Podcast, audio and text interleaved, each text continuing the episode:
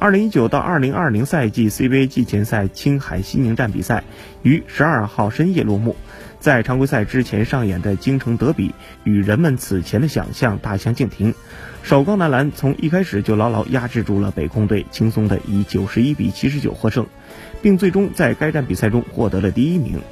北控的排名则降到了第三名。北控男篮在从马布里带队后出战的六场季前赛比赛中，取得了四胜两负的战绩。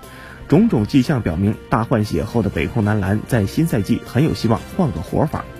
而新任主帅马布里也已经完成了从球员向教练身份的转换，在新的岗位上渐入佳境。可以说，新赛季老马的用人思路已经通过季前赛显现了出来。